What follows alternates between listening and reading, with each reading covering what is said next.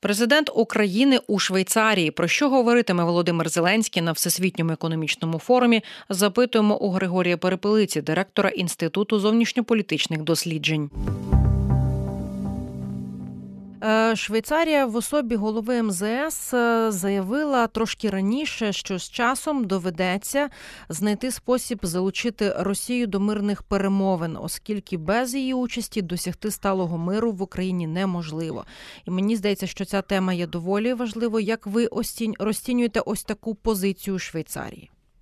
Ну, така позиція безумовно обумовлена перш за все е, зустрічю радників з безпеки щодо реалізації формули миру е, Володимира Зеленського.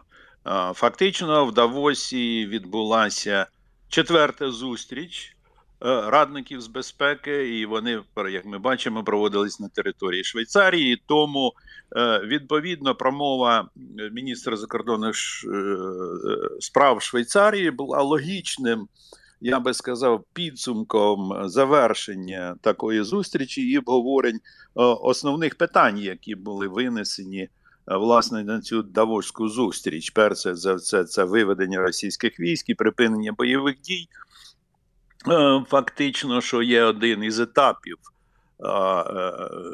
Реалізації формули миру і завершення війни як такої, відновлення справедливості, екологічна безпека, запобігання ескалації та повторенню війні, а також питання закінчення е, самої війни. Ну і до речі, е, таку думку, що без Росії важко буде досягти так би миру, тому що фактично. Сьогодні ми маємо формат е, російсько-української війни, перш за все, але не тільки російсько-української, а й глобальної третьої світової війни як тепер уже позначено, глобальної півночі е, і глобального півдня. Е, тому це фактично зачіпає е, все міжнародне співтовариство і до цієї формули миру, яка й стала таким одним із перших етапів цих давоських зустрічей цього економічного форуму, привертають увагу всіх країн. Отже, якщо ми повернемось до промови міністра закордонних справ Швейцарії, то що малось на увазі? Малось на увазі підписання мирної угоди.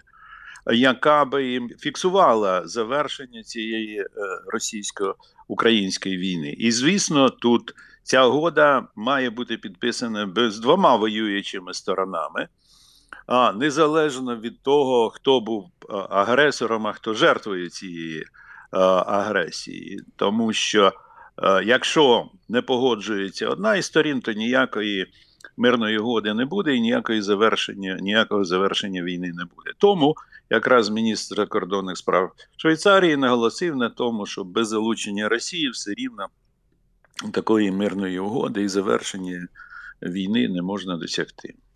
Тим часом, вже сьогодні Україна і Швейцарія розпочинають підготовку до проведення в Швейцарії на рівні лідері, лідерів глобального саміту миру.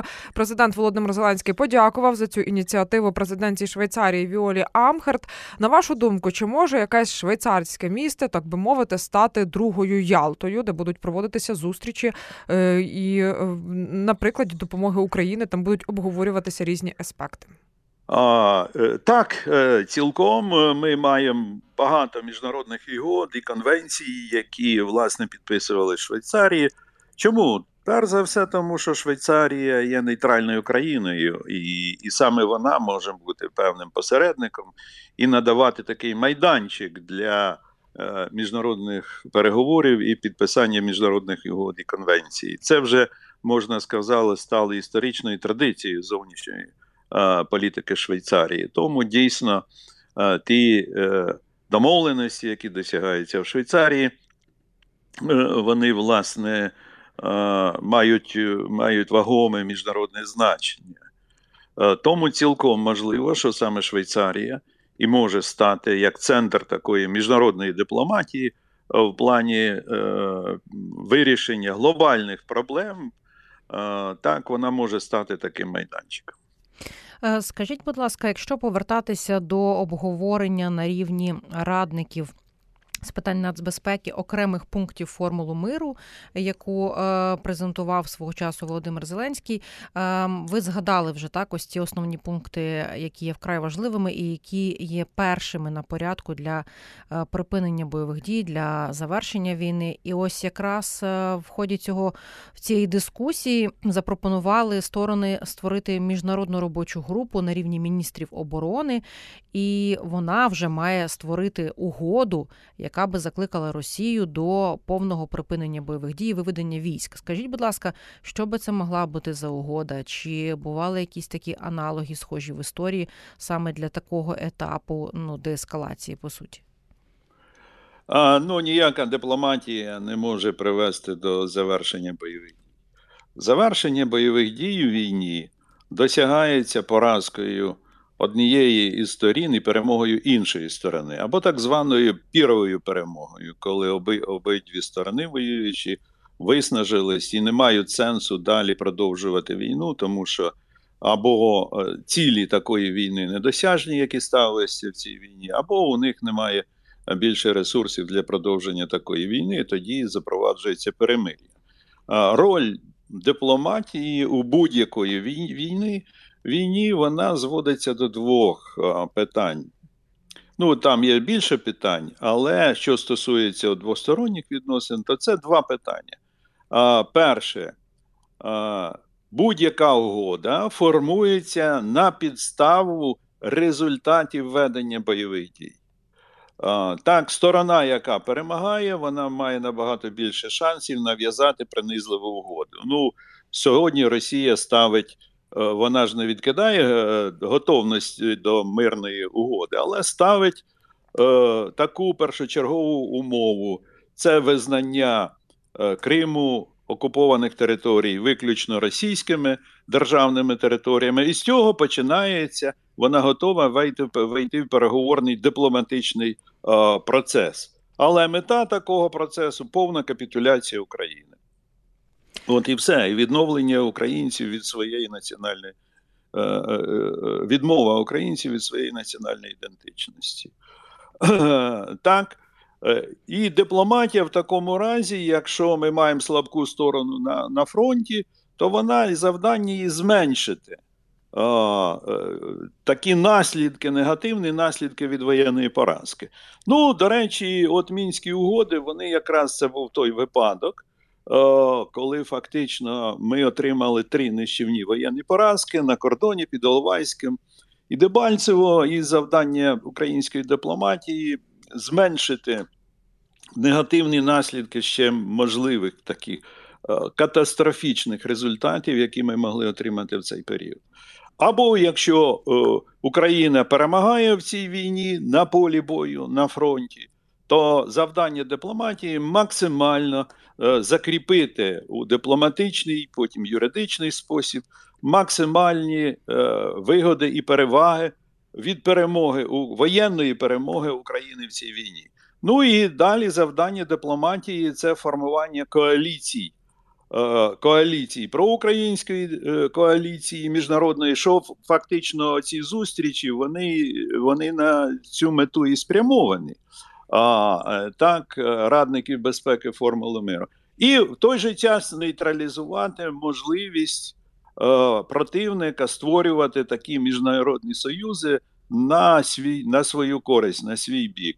Іншого завдань дипломатія у війні фундаментальних завдань немає. Тому, якщо ми повертаємось до цього питання про які там результати і що це означає, це означає, якраз і є реалізацією оцих завдань дипломатії у війні. Е, ніякі е, ці переговори не зможуть привести до завершення війни, а включно з глобальним самітом миру.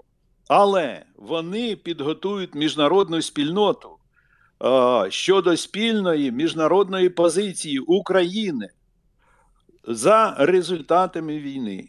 Тому що російсько-українська війна має ж не тільки двосторонній міждержавний е, вимір, але й глобальний вимір.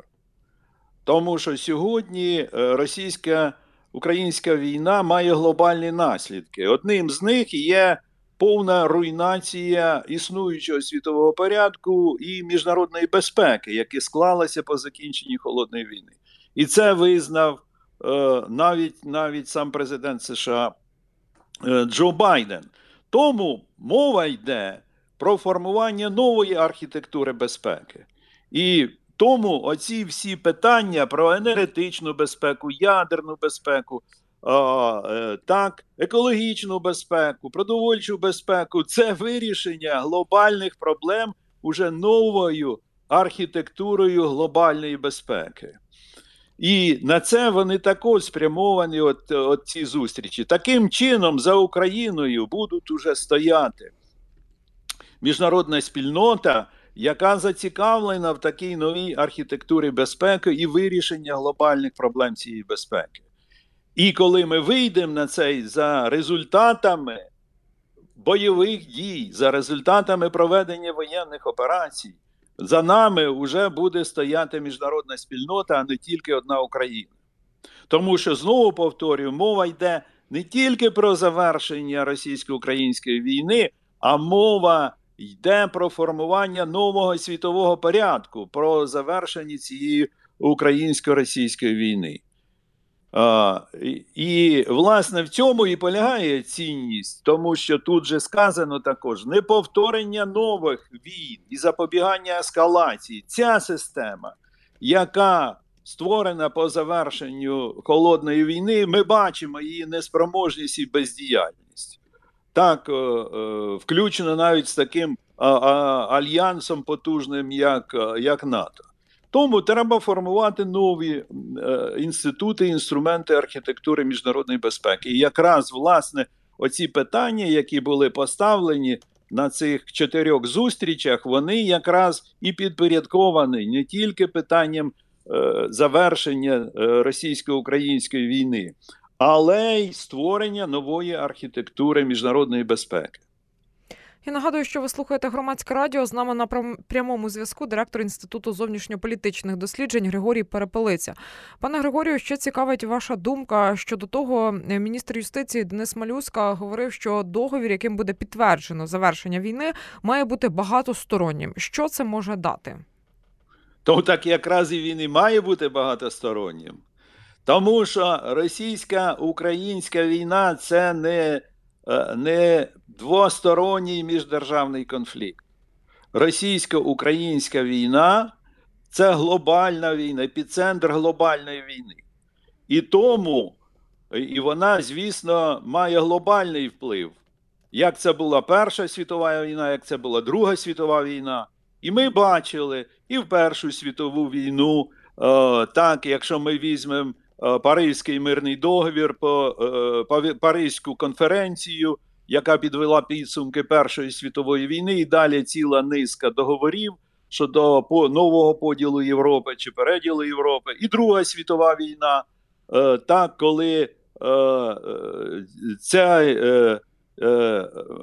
і і Ялтинська, і Потсдамська конференція, які власне і формували формували оцей світовий порядок. Е, так, між е, і його визначали учасники антигітлерівської коаліції. З одного боку, а з іншого боку, це були е, певні угоди про капітуляцію Третього рейху, Італії, фашистської Італії і і Японії. Так, Тому, звісно, коли ця війна має глобальний вплив і глобальний характер, вона це буде мати повинна мати багатосторонній договір з підписанням тим основних принципів, про які ми щойно говорили, де будуть прописані нові принципи е, нової архітектури глобальної безпеки чи системи глобальної безпеки. Сьогодні ж ми бачимо, що Росія ж уже не одна воює проти нас. Росія воює проти нас разом з Білорусією, разом з Північною Кореєю, разом е, з Іраком, який допомагає Китай. Це вже е, потребує, бачите, вже ми бачимо е, тут, як мінімум, е, скажімо, чотири явних і один неявний учасник е, цієї війни, які виступають на боці Росії. І також ми отримуємо договор, допомогу від Західного світу, як ми бачимо. Так, це наш тил, без якого ми не можемо виграти війну. Тому ну, ця Е, нова, новий договір він буде мати глобальний характер, і його будуть визначати переможці в російсько-українській війні. Ем, ще одна країна, крім Великої Британії, вже наближається до ще однієї такої двосторонньої безпекової угоди. Е, Йдеться, звісно ж, про запевнення, а не гарантії. Але менше з тим мені здається, що угода з Британією це така була перша ластівка. Скажіть, будь ласка, на вашу думку, ось е, ці такі двосторонні е, договори, вони з різними державами, який це матиме ефект, тому що знову ж таки повторюся, ми, українці, і наша влада зараз проговорює слово гарантії. Е, наші партнери говорять про те, що там йдеться про зобов'язання, і тобто угода то з Британією кажуть дуже хороша. Але чи це те, чого ми очікуємо? Чи це справді такий е, запасний наш парашут до моменту, коли нас запросять в НАТО? А, Розумієте, ми знову повертаємося до того, що ми щойно проговорили потребує створення нова архітектура глобальної безпеки. Тому що ці інститути, включно з НАТО, показали свою бездіяльність. Що ОБСЄ, що інші інституції, включно з Організацією Об'єднаних Націй, що МЕГАТЕ, що Червоний Хрест, ми скільки е, після закінчення холодної війни, е, так 30 років ми реформуємо Організацію Об'єднаних Націй ніякого толку. Це все рівно, що реанімувати Лігу нації, розумієте? І тому в умовах багатополярного світу будуть формуватися нові системи безпеки, перш за все, регіональної безпеки. І в чому цінність цієї е, угоди? Е, тому що вона, в принципі, не підміняє членство в НАТО, а це про образ нової архітектури безпеки, перш за все в Європі, які, яку будуть складати регіональні комплекси безпеки. І я маю на увазі формування такого комплексу, як регіональний безпековий комплекс Північно-Східної Європи. Ми бачимо, що вже східні країни НАТО вони вже на себе перебирають ініціативу, включно, е, включно, звісно, з Британією. І сьогодні допомога європейських країн вже перевищує е, за своїми показниками допомогу Сполучених Штатів Америки. Що це говорить? Це говорить про те, що е, вплив США на НАТО буде все менше і менше, буде все меншим і меншим. І НАТО буде втрачати свою ефективність. Е, Так, більше того, НАТО сьогодні боїться Росії, боїться будь-якого зіткнення з Росією, про що не випадково говорив Столтенберг. Тому не треба плекати надію, що на Вашингтонському саміті цього року нас приймуть в НАТО. Не приймуть нас в НАТО до того часу, поки Росія не розпадеться. Тому треба формувати більш ефективні комплекси безпеки. Якщо ви подивитесь на цю українсько-британську угоду, яку щойно підписана, то вона в багатьох випадках повторює зобов'язання Вашингтонського договору про створення НАТО. Як про механізм консультацій, як про готовність надати конкретну воєнну допомогу. Ну, перш за все, в озброєннях, так, в інвестиціях і так далі. Тобто вона говорить, що як е, механізм консультацій запускається, як четверта стаття, те ж саме четверта стаття Вашингтонського договору. Таким чином, ця угода вже перебирає на, на себе ті гарантії, які нам могло би гарантувати членство в альянсі.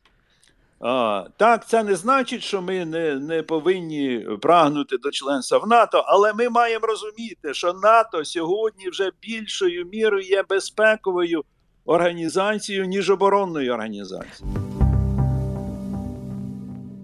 Про візит президента України до Швейцарії, а також основні заяви Володимира Зеленського на всесвітньому економічному форумі запитували у Григорія Перепелиці, директора інституту зовнішньополітичних досліджень.